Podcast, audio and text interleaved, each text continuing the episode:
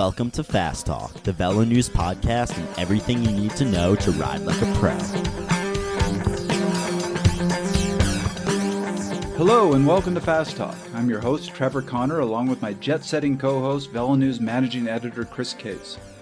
Chris is once again on the road. This time he's on his way to Asheville to race Oatroot, so make sure you cheer him on.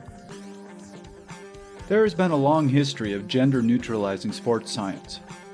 Money in sports science research is tight, and often physiologists feel they don't have the resources to study male-female differences. We'll address later in the show why that added expense assumption isn't true. But the more important issue is that most research is conducted on men and then generalized to women. Problem is, women are not just small men. Now that sports science research is being conducted specifically on women, we are discovering, not surprisingly, that men and women don't have the same physiology. And what works for men doesn't always work for women. Dr. Stacy Sims, our guest today, has been leading the research on women's sports. Her book, Roar, takes a deep dive into female physiology and how it impacts their training. There's a wealth of knowledge in the book, certainly far more than we can cover in one episode. But today we'll touch on a few of the key points, including Dr. Sims' background and how she became a leader in women's sports physiology. Second, why the shrink and pink approach to women's sports doesn't work. Optimal performance means tailoring training to the female physiology. 3. How the menstrual cycle affects both training and performance, and why some types of training can be very effective at certain points during the month and relatively ineffective at others. 4. Why all female athletes should track their cycle and learn how it impacts their training. There's a very real physiological explanation why you sometimes get on the bike and just can't put out the power. 5. Why women often need more protein in recovery. Next, the impact of birth control pills and why the very common practice of giving athletes the pill to keep them regular may be misguided. 7. Why researchers too often ignore these questions and why that actually presents a big opportunity for coaches and physiologists. Finally, Stacy will offer some advice for both masters and junior female athletes. Our primary guest today is, of course, Dr. Stacy Sims. Many of you know her as the founder of Osmo Nutrition and one of the founders of Scratch Nutrition. But her research is always focused on the physiology of female athletes, and her book, Roar, is a must-read. In addition to Stacy, we also talked with Brent Bookwalter, a world tour athlete with Mitchelton-Scott. His wife is an ex-professional cyclist herself, and we asked Brent if he noticed any differences in how she trained. Finally, Chris talked with Ruth Winder, a top pro with Trek Segafredo and winner of the 2017 Redlands Classic. Ruth had some insights on how the length of women's races affect how they actually race. And more importantly, as a big fan of Stacy's book, how getting science specific to women has helped her training. And one final note, we know the majority of Fast Talk listeners are male. But before you say so much for this week's episode, we encourage you to listen on. Dr. Sims does a great job of explaining this complex subject. As she points out later in this episode, just about every one of us has a wife, daughter, sister, or a female training partner. This is a sport that's about helping one another, and you can't help if you don't understand. My ex-wife was trying to make the 2016 Olympics. I tried to support her, but I can tell you I wish I had had this knowledge back then because I know I could have supported her a lot better. And with that, let's make you fast.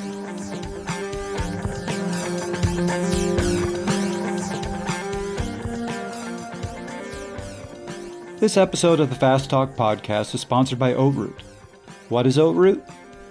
Well, it's not a cycling tour, it's more than a road race. It's a multi-day Grand Fondo-style event where everyone starts together each morning and you can ride with friends all day.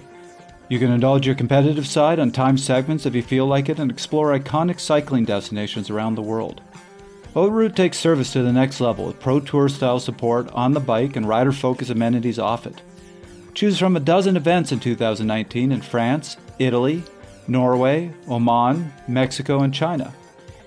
In the United States, there's still entries available for Oatroot San Francisco in September.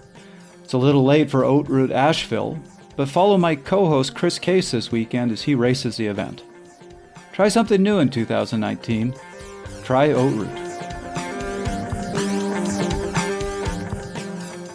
This episode of Fast Talk is brought to you by Whoop. Now, Trevor, having worked with you being my coach, I know what you like, and that is a lot of communication between your athletes and yourself. You won't even lay out that plan in a weekly form because things need adjusting sometimes. You never know how somebody's going to feel. You never know what stresses they might have in their life, or if their sleep is bad, or if something just comes up at work and interrupts their training. So with a tool like Whoop, it really helps understand what's going on in an athlete inside their body and helps with that planning of really robust training. Yeah, I can tell you as a coach, one thing I'm not a big fan of is the 6-week training block with every day mapped out, because I can map out the perfect plan, but we just don't know how you're going to feel 5 Wednesdays from now. Mm-hmm. And I think you always need to be adjusting to how your body's feeling, where it's at in its recovery state. And you've heard me say time and time again, you need to be as committed to your recovery as you are to your training. And we're really good on the training side. Athletes are really good at tearing themselves apart. We're not great on that recovery side. And so I think that day-to-day ability to adjust is really where the magic of the training is. And that's one of the things I love about the Whoop strap. This isn't another tool of how can you go out and destroy yourself? How can you go and hit a climb harder? This is a tool to say you've done good training, or you haven't done enough training, or your recovery's really good. There's a ton of research out there showing that heart rate variability is a great tool for measuring recovery levels. And this is a tool that's going to give you that day-to-day, you're ready to go out and do what's on the plan, or no, you need to back down, you're tired.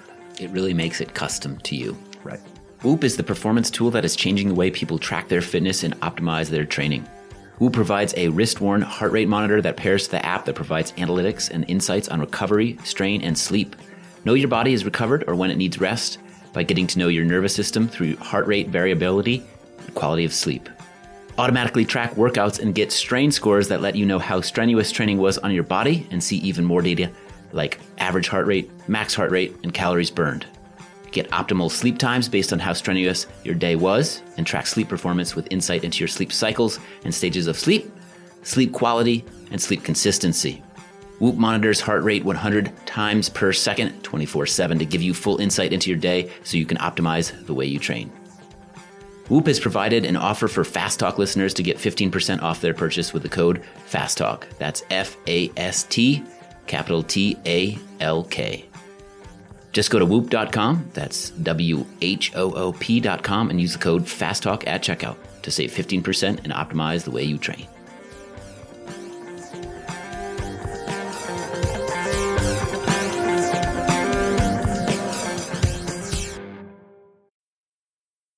Dr. Sims, I've interviewed you in the past. We've worked a little bit together when I was the manager of Team Rio Grande and you were a sponsor of the team. And I've always known you as a hydration specialist. So you're the brains behind Scratch Nutrition. You're the brains behind Osmo Nutrition. I believe you've worked with some other companies on the nutrition side or the hydration side. So I was actually quite surprised to find out that your PhD was not in hydration, but you were actually focusing on the difference between male and female athletes. Well, kind of a combination. My PhD was in hyperhydration and hydration and the differences between men and women and menstrual cycle phases. So everything that I've ever done in my whole academic career has been sex differences.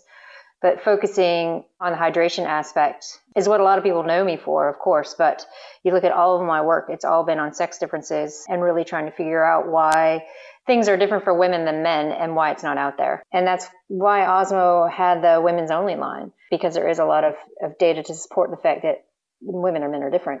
When you're trying to create a new niche in sport nutrition, it's hard enough trying to explain what that new thing is, let alone trying to explain that there are sex differences involved in that new thing. And I remember with Osmo, you had commented on the fact that there are other sports drinks that have a women's version, but it's really just they put a little less of everything in it, where yours was actually a different formulation. Yeah. So the industry is notorious for shrink and pink. Let's make it smaller. Let's doll it up, put some colors on it, and call it a woman's product. And it's not just the cycling industry. I mean, even things in the medical industry, things like hip replacements, right? So you hear about a lot of cyclists have revision and like the Birmingham resurfacing. It's fantastic in men, but the outcomes in women, there's 5-time higher risk of failure and people don't talk about it, but it's endemic. Like there's so much research that's been done specifically on men and then just generalized to women, be it biomedical research, sports science stuff, just everything. And so, like I said, my whole academic career over 20 years has been trying to pull it apart. And because I'm a sports scientist, pull it apart in the sports industry. You start your book with, you said, one of the lines that you love to use, which is women are not just small men. Yeah, and that comes from more of a tagline when you're looking at writing grants for NIH and stuff. Some of the reviews I've gotten back, it's like, well, women are just small men. And I'm like, well, women are not small men. Or why do you want to study women? We don't know enough about men. You can generalize from the male data over to the women. It's like, well, no, actually. So it's just kind of been that kind of catchphrase that people can really resonate with. That's kind of been with me for decades. How much of this research that you've done is driven by pure curiosity? How much is driven by frustration? How much is driven by other factors? Well, all of it really stems from being an athlete and wanting answers for myself that I couldn't find anywhere. So just having the luxury to go into a lab or be in the academic setting and ask those questions and then find out who else might be doing the research in the research world and making those connections. So it's been a curiosity for the most part, driven by some of the frustration of the answers I got were not appropriate or they weren't fulfilling enough. Yeah, there's always some kind of passion behind research that's being driven for years and years and years. And mine is now trying to make sure that the upcoming younger athletes and youth development and that kind of stuff can have as much as they need to perform well. Just small things like girls and boys going through puberty, like completely different, but no one really talks about it, right? And things that they need for development and hydration and fueling and stuff to help support growth as well as athletic endeavors, completely different, but no one talks about it. It's ongoing. It's an ongoing, not really battle, but an ongoing passion and drive. Mm-hmm. And I have to ask you, so how did that take you down to New Zealand? Oh, okay. How did I end up in New Zealand? Chris and I were trying to figure this out before the podcast. We were wondering. Based solely on that reaction, I think we're in for a pretty good story. Maybe an edited version? I don't know. Let's hear it. When I was very young and carefree, I was 25, single, no attachments, living in San Francisco. And I hosted some pro triathletes from New Zealand. And they're like, wow, San Francisco looks just like New Zealand. And it coincided with a job that came up in Wellington. And at the time, I was like, yeah, I'm in my 20s, I'm single, no attachments, might as well try it. And had an offer within 3 weeks to move down to New Zealand. I was like, sweet, going. So I moved down here, end of 97, beginning of 98-ish, for a job. And after 2 weeks, they made me redundant because they decided to close a clinic and bring the physiologist from that clinic into town. So I was like, what do I do now? So I started really investigating the sports scene and what was happening in New Zealand, and leveraged that information to get a position as an assistant professor at Massey University in Wellington. And the push when you get into academia is to do your PhD. So at that time, I was very interested in altitude and sex differences in altitude training. And I moved to the bottom of the world in Dunedin, which is a city very close to Antarctica, to do environmental research. And then along the way, end up racing in Kona, and getting very perplexed about why some of us got hyponatremic and some of us didn't. So came back and changed to looking at exercise performance in the heat and how to support that. So did my PhD in Dunedin, and then my PhD supervisor, his best friend, was introduced to me, and he ended up becoming my husband. So I married a small town Matamata boy, and after my PhD got recruited to work at Stanford. So 2 weeks after we got married, I moved back to California. He stayed here for a bit. Wow. And then he came over, and we were over there for almost 10 years. And then when I opted to close Osmo, there was a job that came up back here to start a research program in environmental physiology and nutrition. So I took it, and about 2.5 years ago, we moved back. And it's about 45 minutes away from Hobbiton, where my husband grew up, and it's right on the beach in a beach town. It's a good place to have your kid grow up, so it's all right, I guess. Yeah, if I didn't travel, I'd go crazy because it's a very small town, but it's pretty good, especially with everything that's going on in the world. We're kind of hidden down here. We should mention your book, Roar, which Chris and I have both been reading through the last few days. And so this might be the only valuable contribution I make to this whole podcast, so bear with me for a minute. One of the things I really appreciated about it, and almost to me felt refreshing, was it was purely I'm just going to address the physiology. This is not evaluative. This is not better or worse.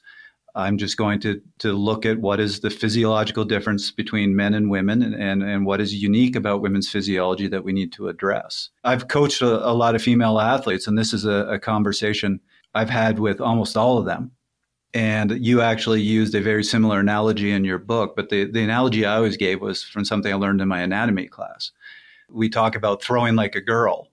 In anatomy, we learn that actually the muscle structure, how your muscles are attached at the shoulder, are different between men and women. So the way we've been taught to throw is based around the way a man's arm naturally throws, or its natural movement, which is why girls can't throw when they try to throw the same way like a man, because that's not how their anatomy works. It's not a better or worse thing. And as I remember from my anatomy class, if women actually throw more, and this is audio, I can't really demonstrate this, but more kind of a sidearm throw, that works with their anatomy, and then they can throw very well. And I always use that analogy to say, if you're always just trying to throw like a man, they're always going to say you throw like a girl, because you're fighting your own anatomy. You have to figure out how to work with your own anatomy. You have to learn how to work with your physiology. And it seems to me that's really the big point of your book. It's saying, look, in some ways we won the genetic lottery, in some ways we lost, but that's not really important. What's important here is understanding the female physiology so that you can work with it and perform at your best. Exactly. And it comes from understanding inherently things. Women get more GI distress, or like right before their period comes, they might have a lot of bloating and stuff. And it has to do with the way hormones and stuff affect so many different systems of the body. So it's not saying, well, if you would just buck up and ignore it, it would get better, or try this or try that, or do some kind of weird stand on your head kind of thing that some people recommend. It's all just like, this is the basic science. This is what happens. This is how we're born. This is what happens when you're an XX versus an XY, because it's all about biology. And so we know these things happen. And then there's some things that you can use from tools in your toolbox to maximize it. And then there are things that you can do to minimize the negative effects. But that's just how it is. I don't know what the percentage of our listeners are male, but I'm sure it's way more than 50%. VeloNews as a whole, our audience is male dominated. I want to know what we can address here that males will say, oh man, I'm glad I listened to that whole episode, beyond the interest factor, beyond the fascination, some of the social issues we've touched upon. All of that stuff is very interesting, but is there something that we can also bring into the episode where the men out there are benefiting in some way beyond just the interest factor? Oh, I always think about it as most men kind of describe, like I talked at this conference 2 weekends ago, and I was like, stand up if you have a period, stand up if you have a wife or a daughter or a sister who has a period. And then I go, how many of you talk about it? Sit down if you talk about it. How many of you are aware of it? Sit down if you're aware of it. And at the end of the day, there's one person standing. And he was the keynote of this conference. And he came up to me later. He's like, oh, my wife dealt with all that stuff. I was completely unaware. I'm sure there would be someone else standing up. So it's more of like making them aware and asking that question. So do you have a partner or daughter or sister or coach or whatever that is a woman? Then this is applicable, and you can talk to them about it and say, hey, you need some more protein, or maybe you should increase your carbohydrate intake when you're riding in your high hormone phase so that you can out sprint me. But I mean, that's really basically the concept or the connection, other than having to go off on a completely different tangent and talk about things like why low fat, high carb, or high carb, low fat, all of that kind of stuff is better for men than women, which would be a completely different episode. I interviewed Brent Bookwalter, a pro with Mitchelton-Scott, just a couple days after we recorded this podcast with Stacy. Knowing his wife was also a professional cyclist, or now a retired professional cyclist, but unfortunately not home at the time, I asked him if he noticed any differences in how they train. Well, he does say he can't speak to the physiology. He points out that one place where there is no difference is in the dedication and willingness to train hard. Your wife is was a professional cyclist as well, right? Yeah, she was. Yeah, she raced professionally. She raced at the pro level on the mountain bike for a few years and then dabbled in road racing a little bit, did a little bit of racing over here in Europe with the national team, raced with the Colavita women's team. And yeah, still is no slouch on the bike. I was riding out on the mountain bike today with her trying to do a recovery ride, and she was tweaking me up all the little short climbs we were doing. So we just did a podcast with Dr. Stacy Sims, and really she talked about how the physiology of women is different and they do need to train differently. So what's your feeling on this? Are there things that you notice that are different about the way your wife trains versus you, or do you find the training's pretty much the same? When Jamie was racing and she had a coach and she was training hard and meticulously, she was definitely training different than me. But, she was also in a much different place in her progression as a cyclist than I was. She came to the sport, much later than I did. She was a runner in college, a solid Division I runner at University of Tennessee in Chattanooga, and then found the bike through running injuries. So came to it pretty late, which I guess isn't abnormal for women. You see there's a lot of strong women professional riders who sort of start a little later. And I think that was maybe the biggest difference I saw if I compared the types of training I was doing to what she was doing. Was I think she was just earlier in that progression. So it was even more just fundamental based. It was a little more like technical and technique based. And then from what I could also observe, the demands from the races were a little different too. I think the distances that she was racing were a little shorter. So, the weekly hours weren't quite as high as mine were. But, from what I could see, her and her teammates and her peers, the racing is just as hard fought and the training is just as focused, and the lifestyle commitment and contribution is just as equal. So the commitment that I observed through her and her peers when she was doing it, and even living in Girona now and still being friends with some of the other women pro cyclists here, I'm not as honed in on the physiology as I'm sure Stacy was, and I'd be interested to listen to this podcast and see the commentary she had on that. But the real physiological differences, I guess. Did she periodize pretty much the same, particularly over the course of a month, or were there any differences there? And that might be getting too deep into the weeds. That part was pretty similar. It's still bike racing, and it's still road races are still, whether they're women's or men's, they're unfolding sort of in the same way. That it's a hilly climbing race. You got to be able to accumulate a large load of climbing hour after hour and do a great peak effort, towards the end of the race to make those key selections. So as far as that, it was quite similar. I guess on that note too, another interesting, I don't know if there's a little bit of news coverage, but this winter when I did one of the training camps with my current team, Mitchelton-Scott, we had Annemiek van Vleuten, who's the current reigning women's world time trial champion. She came along with us. And this camp that we were doing was a pretty massive volume overload camp. It was a really cool camp. We trained started in southern Portugal, and we rode across, the whole country of Spain from Portugal, taking the most indirect mountainous route we could find. So we're doing, essentially what amounted out to be, I think it was like 10 or 11 days of riding, and we were doing 6, 7, even more hours every day.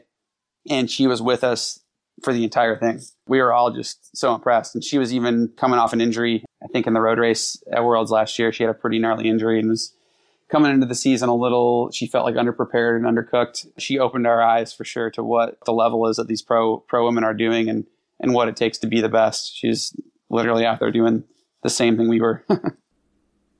Let's get back to the show and dive into the physiology.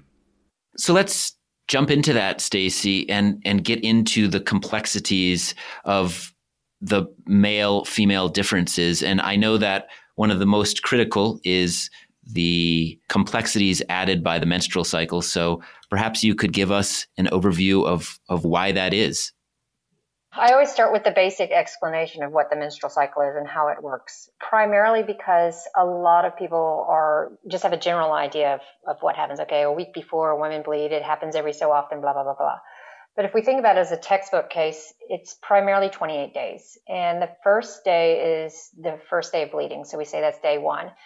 And day one to about day 7, you have very low estrogen, progesterone. And then estrogen starts to rise and has a big peak right at ovulation around day 14. Then estrogen dips down and progesterone starts to come up, and then estrogen starts to come up again. And around 5 days before the period starts again, estrogen and progesterone are elevated relatively. Well, I don't know, depends on the women's sensitivity and the ratios, but could be 5 to 6 times that base of follicular phase. And then right before the onset of bleeding, there's a stimulus for those to drop the uterine lining sheds. It's an inflammation response, and then they start bleeding. So the aspect of this hormone perturbation that happens across a woman's lifespan with low estrogen, progesterone, most of what we know regarding thermoregulation, metabolism, recovery is fairly similar, except for some muscle enzyme activity that's different, that has no regard for the hormone fluctuation.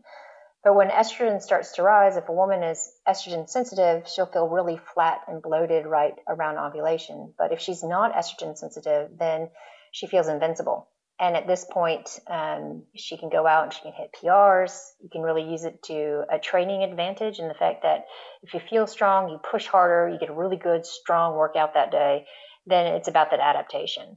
And then about 5 to 7 days before your period starts, when estrogen and progesterone are at its highest, this is where women are the least like men, because estrogen and progesterone cross the blood-brain barrier. They affect metabolism. Estrogen spares carbohydrate by reducing the body's ability to access stored glycogen, so it increases free fatty utilization.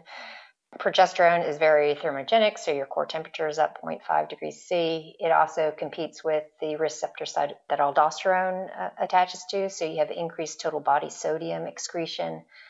Estrogen has an interplay with melatonin, so you have poor sleep the few days before period starts.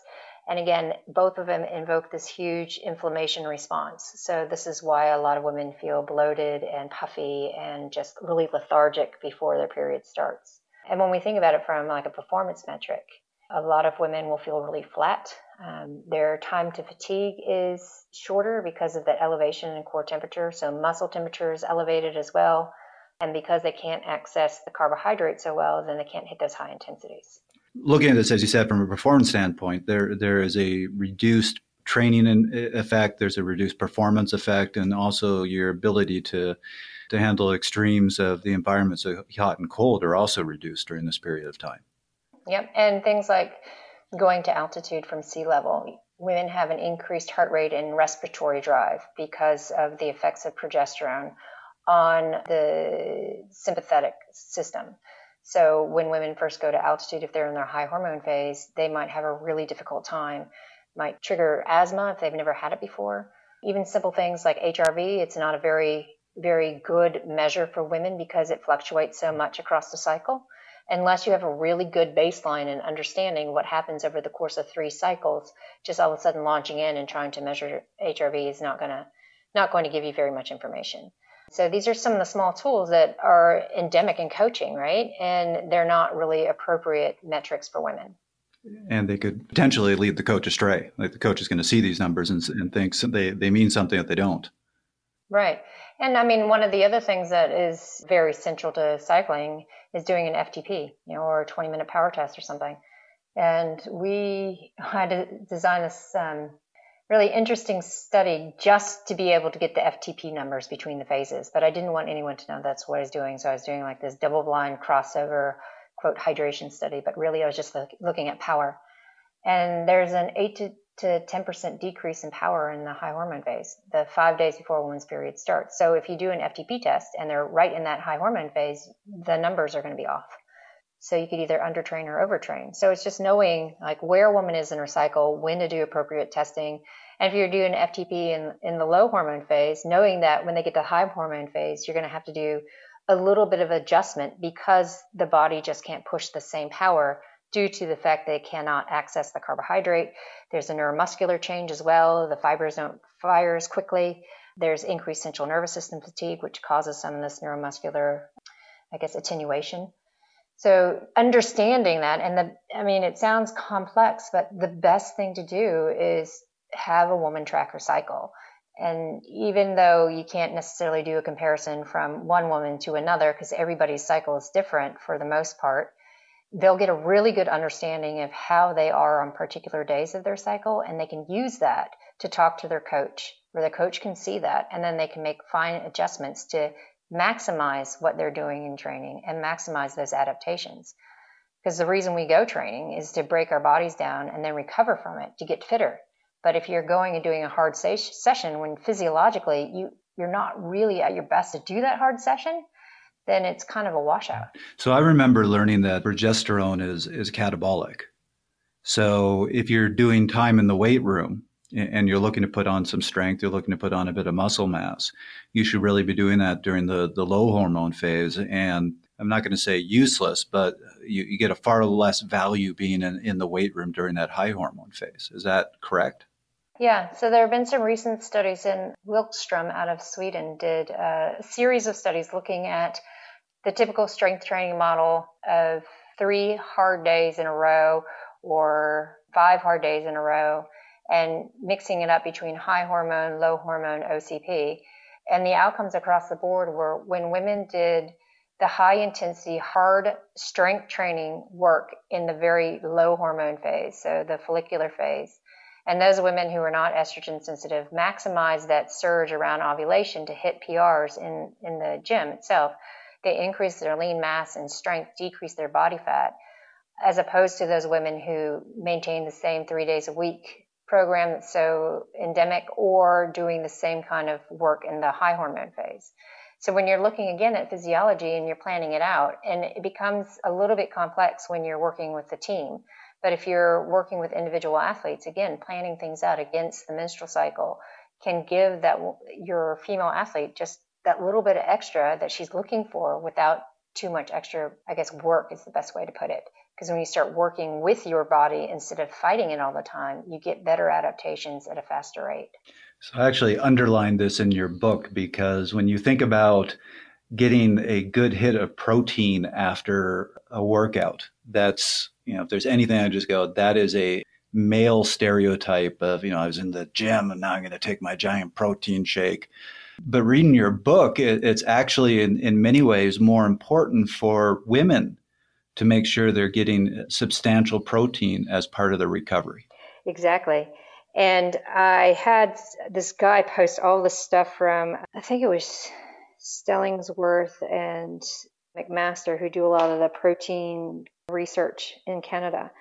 And they did this one looking at taking protein right after exercise and showing that there wasn't an increase in muscle protein synthesis. And if you ate right before, then it wasn't going to help. And I was like, well, when you look at it, it's all been done on resistance trained men. And when you look at women who have been cycling or endurance sport for 2 to 3 hours, they're nutritionally depleted, and they have this elevation in cortisol, and they also have this elevation in progesterone, which are catabolic. So when you put the protein in right after exercise, stops the catabolism, and then they build lean mass. So I pulled up articles to show that, and it just goes, you know, like when you read something and it's just at the forefront of your brain, but then you forget actually what's happening from a physiological standpoint in the different sex. You start having these conversations and arguments. So again, it's like someone's doing something, putting research out, but ignoring the fact that there's this other half. So when we, again, look at physiology and say, all right, so we know that with elevated progesterone and elevated cortisol that comes with training and exercise, very catabolic, first thing you want to do is bring that protein in to stop that catabolism so that the body can relax, repair itself, build lean mass. Right. That was fascinating. Because as you pointed out, that's very much something that's ingrained in the male mind and less in female athletes, and it should almost be flipped around. And the older you get, the more important it is in both sexes, but in particular in the peri and postmenopausal, with the uprising of the masters female athlete becoming really sensitive to carbohydrate and then losing the anabolic stimulus that estrogen gives for developing lean mass. The first thing that they should be doing is throwing more protein in their entire diet and doing plyometric and power-based training to maintain that lean mass and maintain that synthesis for muscle protein development.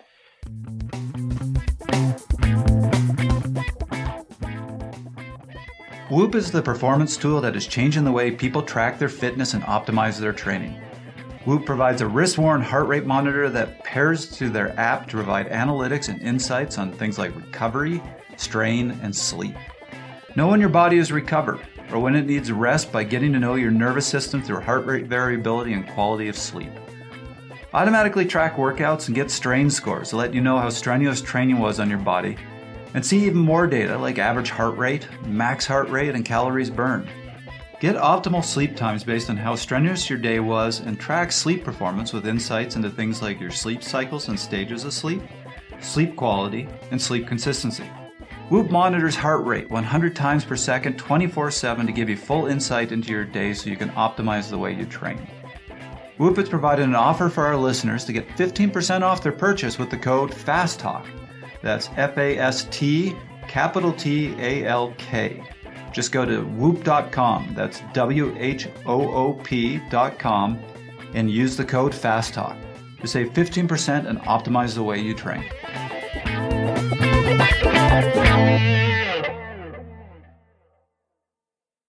One of the things that I've been thinking about as you've been describing all of these differences and the effects within each cycle that have for women is how these are affected if they are on some form of birth control, the pill, an IUD, things like that. I would imagine that does that sort of blunt the changes that are seen within women, and so that it can also influence the adaptation process as well? What kind of impact does that have?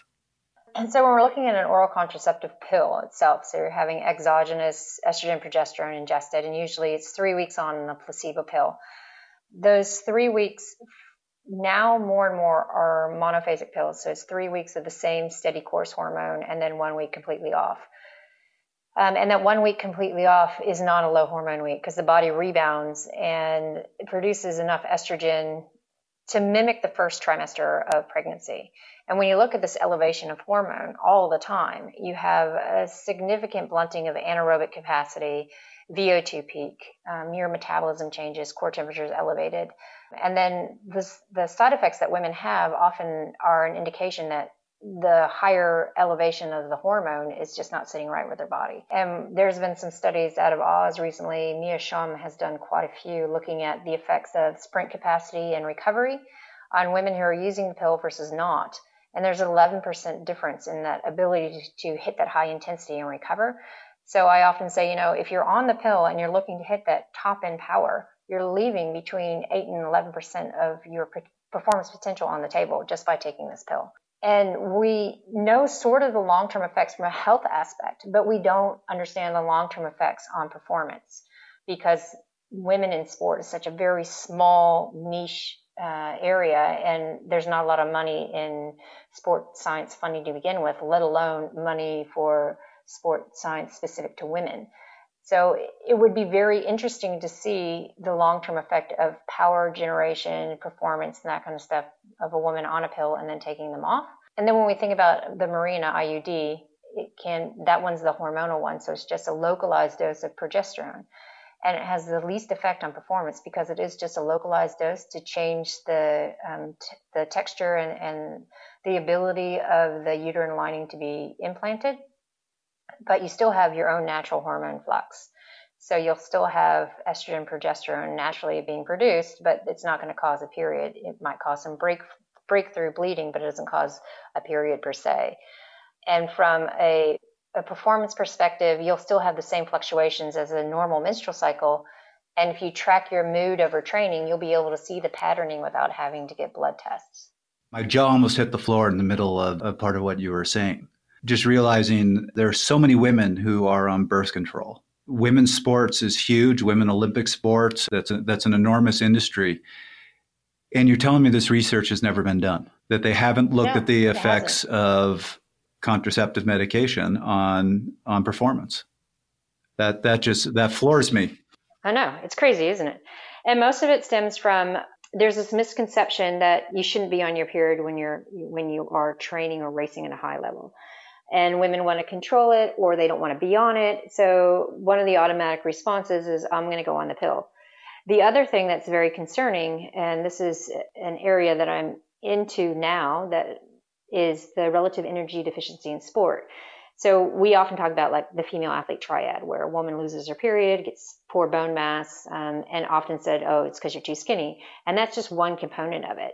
But women, when they start having irregular periods or their periods stop, one of the initial responses from their GP or their OBGYN is, we'll put you on estrogen, we'll put you on the pill, that way you'll get your cycles back and protect your bones, which is the exact opposite thing they should be doing, especially for a female athlete, one, from the performance aspect, but two, when you start having issues with your period, that means there's something wrong. Like, the first thing to go when you are in an energy deficient state or a perturbation in energy, and maybe you're overtraining or you're not recovering well, your endocrine system. Your endocrine system just bottoms out. And so when you start having fluctuations in your period that's irregular for you, that's a very first warning sign that something's not right in what you are doing. So you do have time to correct it before you get into this longer term problem, which most people associate with being overtired, adrenal fatigue, or overtrained. So it's that first step. After 4 days of being in low energy availability, the thyroid starts to downturn, resting metabolic rate goes down, and these are conservation mode. So when your body starts to get in that conservation mode, it's not going to let you reproduce. So then you start having endocrine dysfunction and menstrual cycle stops. So when I hear physicians say, oh, well, we're going to put you on the pill because you're amenorrheic, I'm like, wait a second, no, let's not do that. So we have a working group here in New Zealand called WISPA. It's Women in Health and Sport, the Performance Advantage. And on it are physiologists like me, sociologists, there's some fertility specialists, OBGYN, performance nutritionists, so it's a transdisciplinary type group. And finally getting some of the fertility docs to understand, it's like when you stand up and say, the first thing that goes when a woman is in a misstep for her training is her period. And you guys say, well, let's put you on a pill. We need to talk about this. So now there's a big push in New Zealand to get female athletes off the pill so that we can see what their menstrual cycle is like if they're carded athletes or the equivalent of Olympic athletes and keep track of it. And people, more and more coaches are tracking their female's menstrual cycle as a sign of wellness and health, as well as being able to tweak their performance and their coaching metrics to improve the performance of the female athlete. But when you start talking in general, most people have no idea about it, right? They're like, oh, I'm on the pill because I need it for XYZ, or I don't want to get my period, or my doctor said I needed it for my bones. I actually witnessed this firsthand. My ex-wife, she was trying to go to the Olympics in pole vaulting, and her coach and her doctor told her, well, for performance, you need to be on the pill. And for the 2 years leading up to the Olympic trials, she was on the pill. And then I was reading through your book, and it was saying that elevates progesterone, and progesterone it's catabolic. So it blunts your ability to build muscle tissue. And I was sitting there going, that's the worst recommendation they ever could have given her. Why did they do that? Yeah, because it's so endemic. It's so widespread in the medical industry to just put women on the pill. Even as young as 15, like girls coming in, you know, puberty, and their cycles are regular or heavy, which is normal in puberty. But irregular periods are now thought of we need to control it with a pill. And most of us are like, well, no, let's not do that. They told her, I mean, when she came home and told me she was getting on the pill, she said what they had told her was that she's going to start training very hard. And that meant that her cycle was going to get very irregular. And they wanted to have her on the pill to keep her regular because that was going to help her training. That's exactly what they told her. Yep. And we see that and hear that all the time. So my colleague here at Waikato, Holly Thorpe, she does all the female athlete extreme sports and looks at the sociocultural aspect, like what drives women, what are the nuances in the culture of their sport, what things do their coaches say. And this comes out so often in high-performing athletes where the coach expects them to have an irregular cycle, or it is known that if your period stops, this is a good thing. It means you're training hard enough. So we're like, wait, no, we need to educate people and let them understand that that is not normal. Yes, when your training increases, what happens is your appetite is blunted. So you actually don't eat enough to support health and training. But being able to understand that that's happening and that you need to eat more so that you get leaner and fitter and faster and maintain your cycle is an education standpoint that needs to be pushed out there. It's slowly getting out there from like grassroots level, but it's still not reaching the top level where when you're thinking about money and medals on the line, something people should be paying attention to.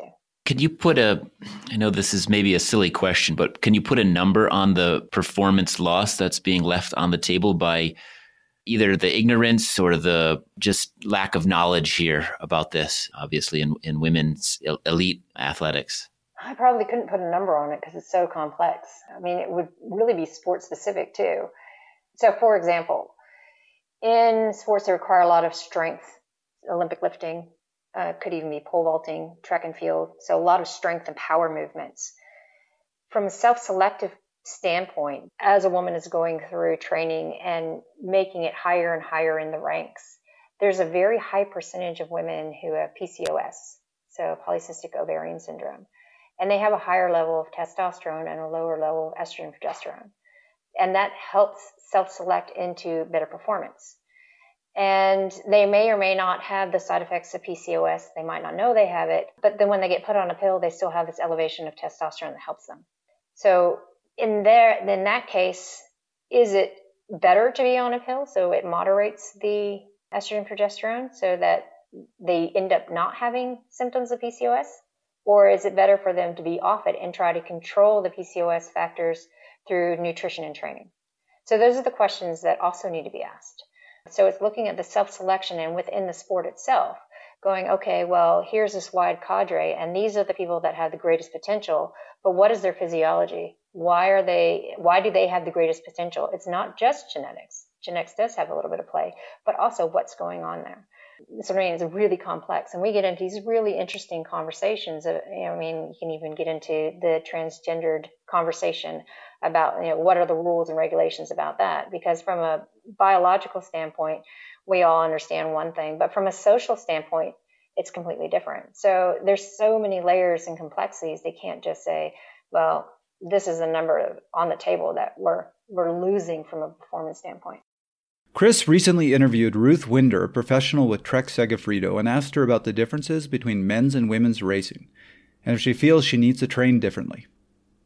This is sort of a broad question regarding the differences between women and men when it comes to training and sport science.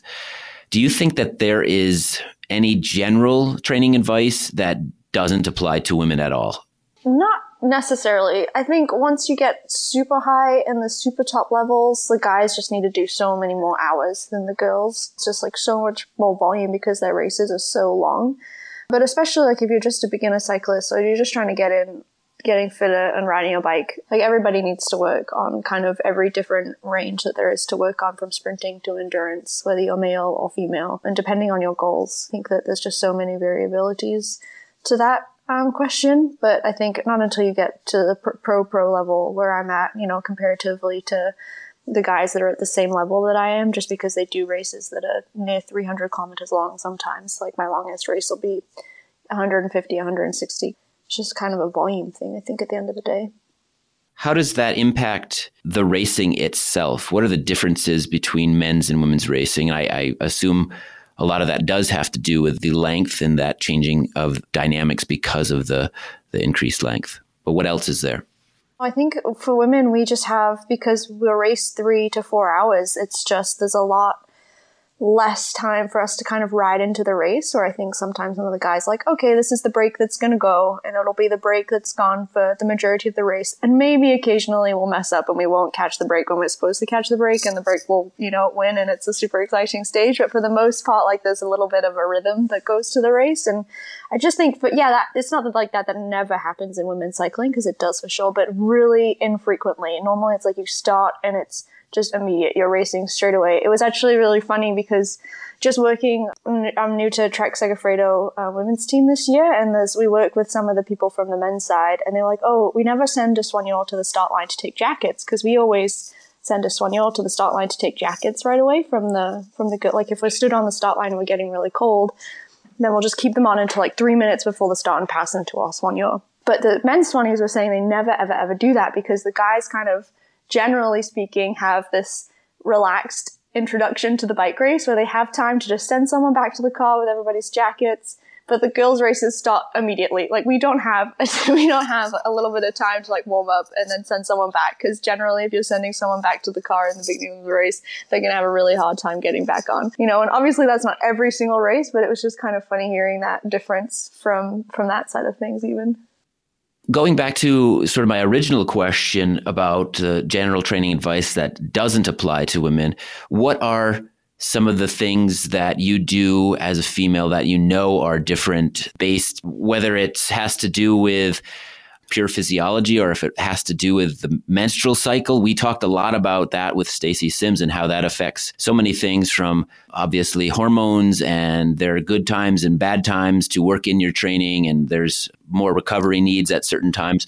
How have you adapted to that? Is that something that you think is commonly done, or is that only starting to be done in the women's field? Yeah, I think that Stacy's doing some really cool work. I'm a big fan of Stacy Sims for sure. And I think that only now just more science is being done specifically on women, and trying to kind of keep up with that and figuring out what is specific to women's and specific to men's. And I think so much of the science right now is just done off of men. So it's kind of like we're just assuming a lot of the same things, and we're still figuring out what are the different things in that. And I think, yeah, with the menstrual cycle, just it's really important. And I think like we can really fluctuate in our hormones, and taking that into account has been great. And I've actually just reread Stacy's book really recently for the second time, and just kind of understanding and going through and being like, okay, this is why I feel this way this day, instead of being down on myself about something. And it's like, you just kind of have, the more knowledge you have about why you might be feeling one way, and then you can kind of move forward in a better way. Not saying boys don't ever have bad days on the bike, obviously. Let's get back to the show, where admittedly I get myself into a little trouble with the male lens. But more importantly, we discuss how the lack of research actually offers a tremendous opportunity to both physiologists and coaches. I believe you mentioned that a lot of this knowledge has really yet to reach the top levels of the sport. So I guess, for instance, in cycling, if you take the Women's World Tour, is it simply a matter of it being male-dominated at that level still, even when it comes to women's teams, that the managers, the coaches are males? Is that why this information isn't reaching that level, or is there a more complex answer there as well? So part of it is management and the maleness factor, but the other thing is everything in cycling is viewed through the male lens, right? So everything from coaching, nutrition, nutritional products, sponsorship, team makeup, who's directing, everything that has to do with it is still viewed through the male lens. And I say that not as being like a feminist or anything, but I'm just saying that most of society views things through the male lens. So it doesn't even occur to them to think differently. When the education comes up and they start thinking about it and they might want to apply it, they're still surrounded by people who haven't thought about it.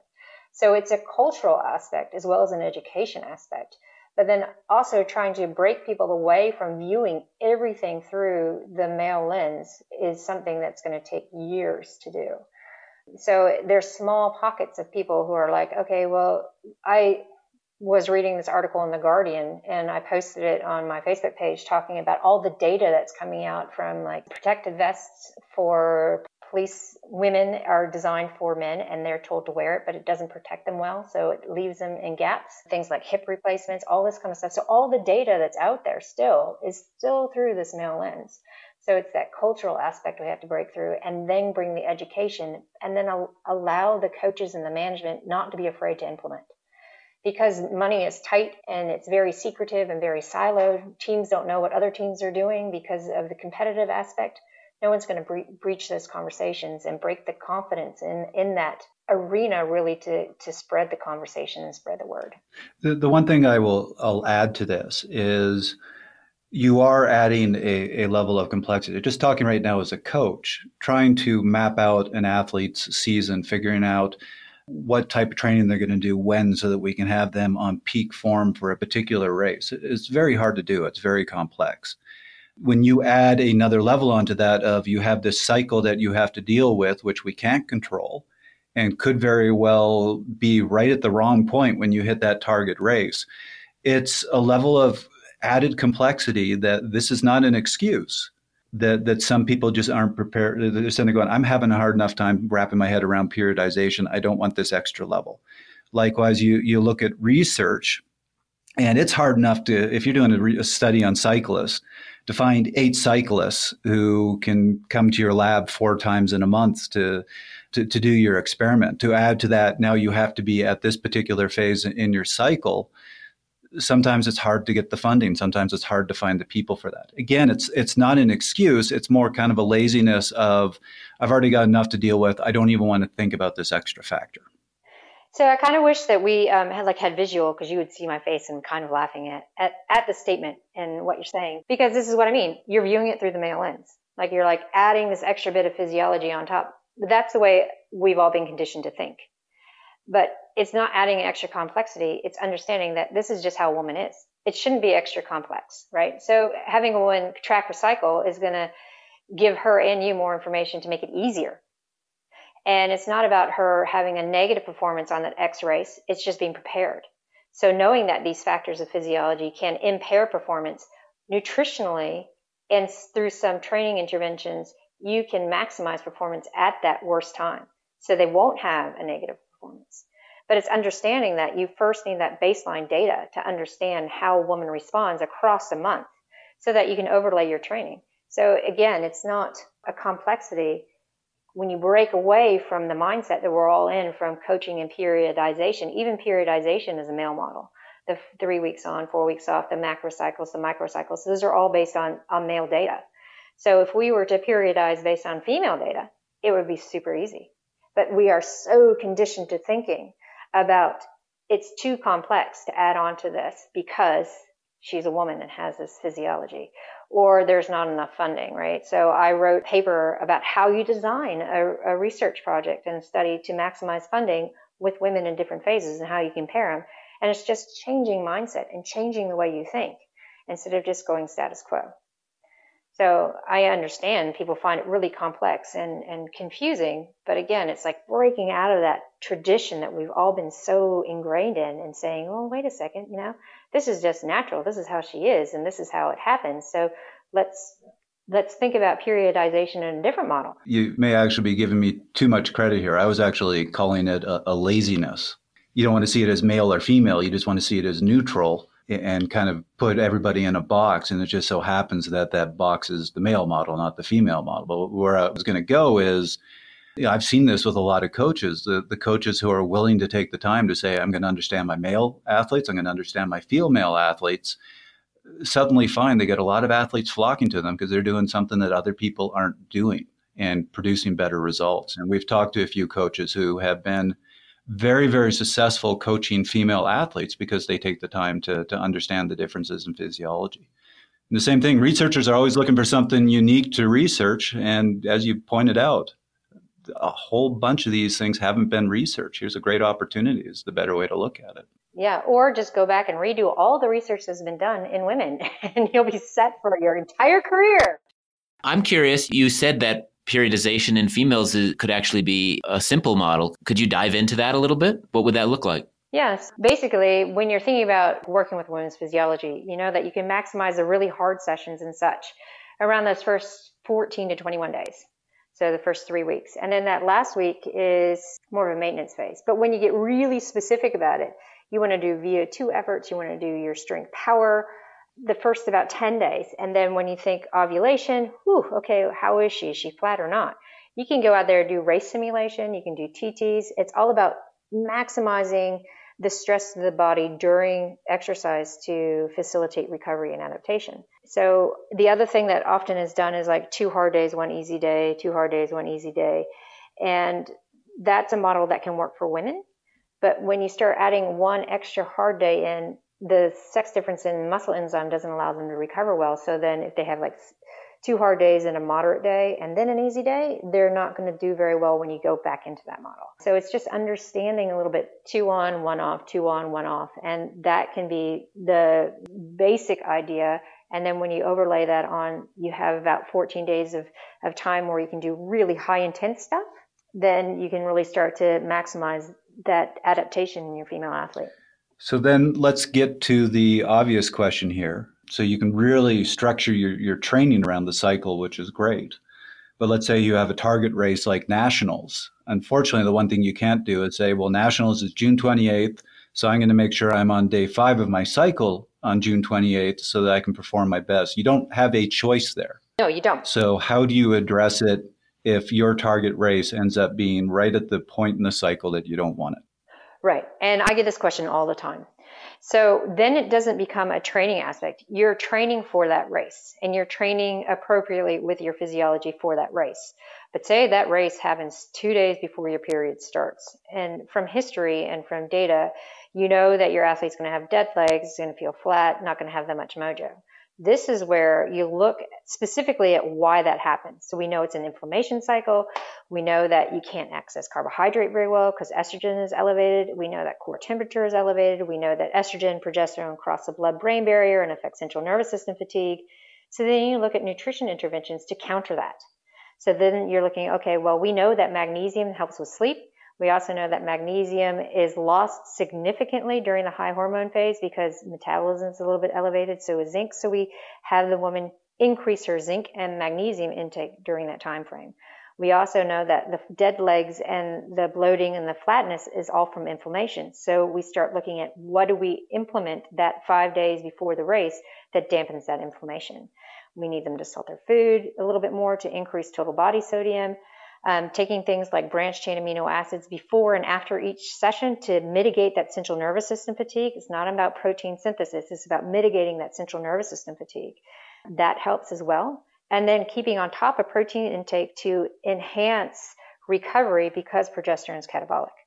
So it's understanding that, yes, you're training and you're working for this race. And when the race falls on the time you don't want it to, understanding why you feel like you do, you can put in really good specific nutrition interventions to counter all of that, and then you can fly.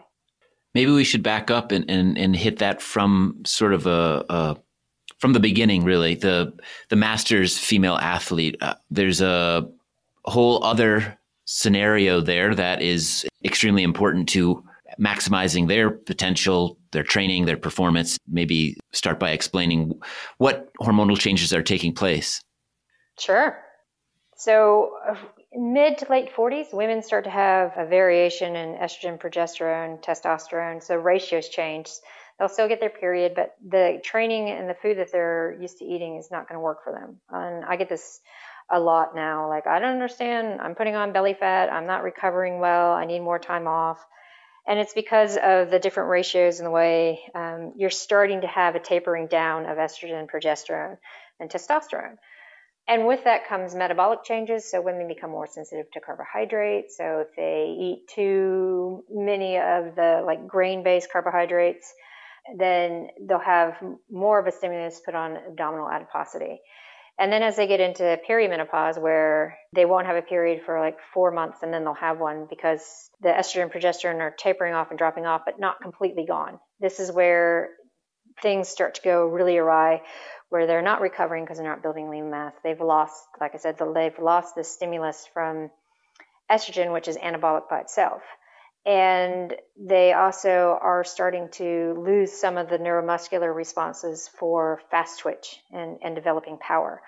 So this is changing up the training a bit, like putting more power-based stuff, more strength-based stuff, plyometric box jumps, counter jump movements for power and also bone health.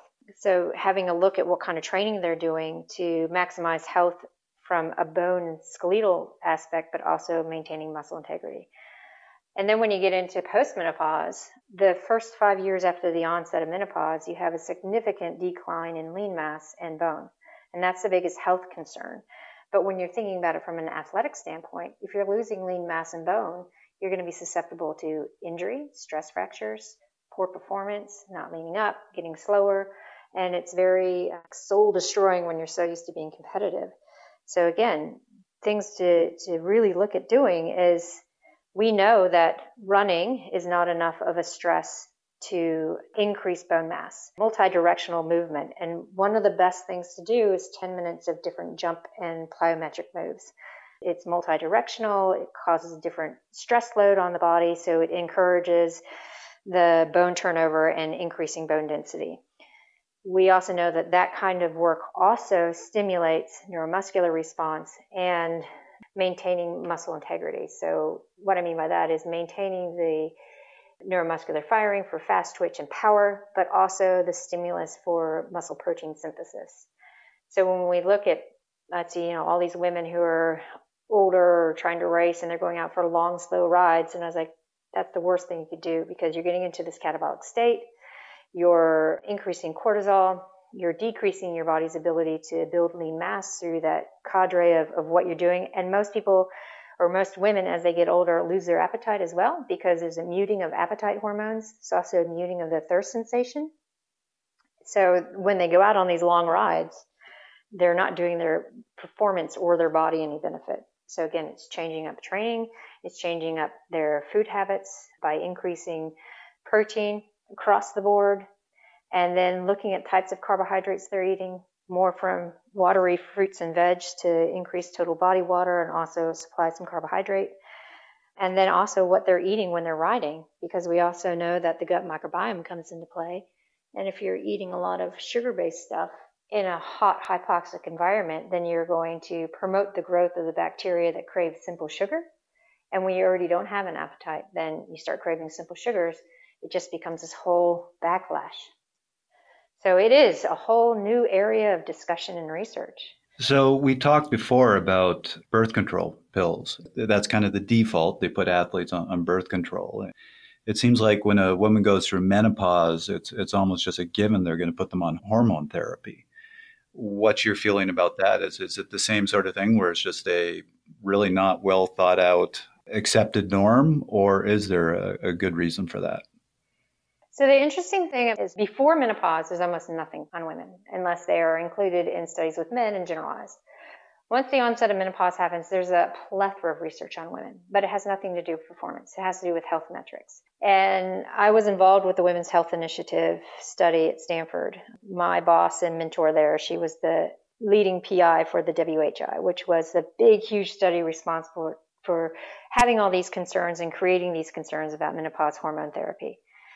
And when you go back and look at it, nobody in the study was highly active. I did quite a few stats on that, and none of them were athletes. But the generalized recommendation that's come out is if you have really bad symptoms and you need to attenuate them, and diet and exercise interventions aren't working, you can potentially go on hormone replacement therapy for a very short amount of time and not have adverse health effects. But say you've gone through menopause, perimenopause, and then you decide to go on it for bone health later on.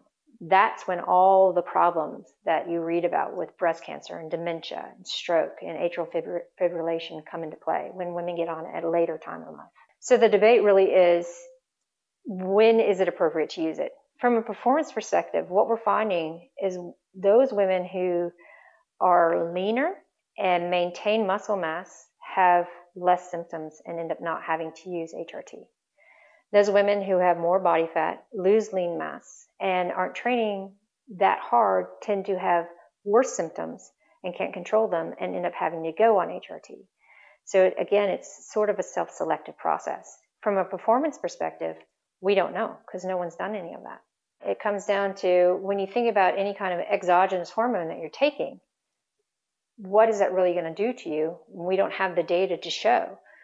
I always recommend, well, let's try to increase lean mass. Let's use some adaptogens that we know can control some of these hormonal effects.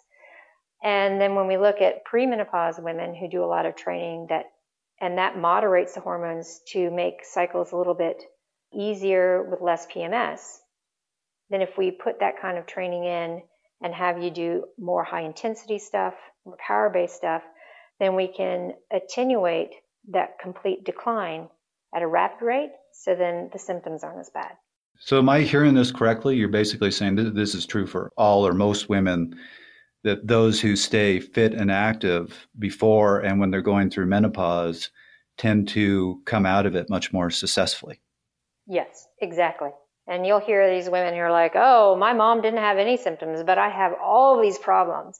And then you look and they're the ones who just go for a walk, or they might be the ladies who lunch in a spin class who don't want to sweat, but they're exercising. But their moms had a very active life because when their moms were in their 50s, we didn't have all these gidgets and gadgets that allowed us to supposedly have an easier life, right? So they had to run around and do stuff. And by the nature of their lifestyle, they were leaner and fitter than what their kids are. It's a context thing as well.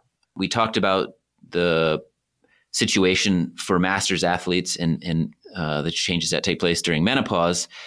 Let's look at the younger women out there and the changes that take place during puberty and just the things that are going on and what that means for younger female athletes.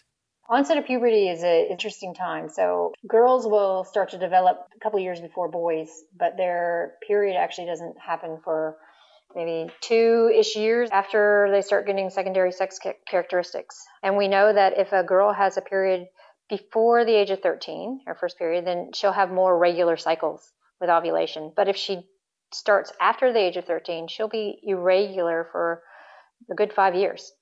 And with this is, goes back to the conversation of a physician will say, oh, you're irregular, let's put you on a pill. And it's, again, one of the worst things that you could do for a young girl who now all of a sudden is growing boobs and starting to bleed. And instead of being really thin and meaning like narrow hips and able to go fast, her hips are widening, center of gravity is off. She's putting on more body fat just by the nature of sex hormones. Sleep is a bit off. And she might be developing before some of her friends. So there's that struggle as well where she used to be able to keep up or she was the fastest. So there's a lot of stuff going on. And at the onset of puberty, when all this is happening, one of the biggest risk factors for young girls is suddenly getting into the mindset of, I can't participate anymore because I have my period. I can't train hard anymore because I have my period. Or I need to stop eating because I'm putting weight on. So they get into like severe energy deficiency. And for the first year, we found that the best thing to do is, from a training standpoint, is not to focus on the performance outcomes, but to focus on technique, strength, power. Because these things you can develop in this perturbation phase when the period is all over the show and hormones are all over the show and center of gravity is changing, body composition is changing, spatial awareness is changing, injury risk is higher. But understanding and talking to the young girl and saying, hey, this is just a small phase. And what we do in this small phase while your body's going through all these changes is we look at pedal efficiency, we look at balance, we look at improving pure strength. So that's that neuromuscular, low rep, high, heavy weights to get that neuromuscular firing activity. And then you can increase aerobic capacity, but being very careful to keep them in energy balance. Otherwise, they can get into that relative energy deficiency, which creates that endocrine dysfunction, immune deficiency, bone problems, all that kind of stuff. And then when you look at what the boys are going through with that increase in testosterone when they're leaning up and getting strong and growing so fast, one of the things that comes out with that is severe aggression, because we know that testosterone is an aggressive hormone, but also there's an increase in aldosterone with changing of thermoregulation and fluid balance. So understanding that young boys who are going through it get very aggressive, and having a funnel or a channel for that is going to help just in general with the Peloton. I have to put that in because when you encounter young kids and some of them are unnecessarily aggressive, a lot of people are like, what's his problem? It is a problem, but it's not something that's controllable. So again, just having a different scope on it. All right, Stacy, you are on the clock. You've got 60 seconds to summarize your life's work. What are the key takeaways that people should take from this discussion we've had today?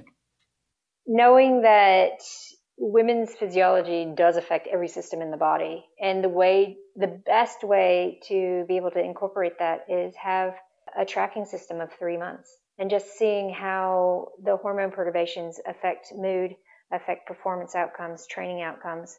And then when you get that baseline amount of data, you can tailor everything around it to maximize performance and potential. All right, Trevor, you're on the clock. What are your take-homes from today? So I really just have one. And we've said many times on the show, we don't promote something unless we believe in it. So really my message to anybody who is interested is Stacy's book, Roar, is a fascinating read. As we said at the beginning of this show, it's really just let's look at the physiology and let's understand the physiology, which I actually found to be a very refreshing change from some of the things I've read in the past.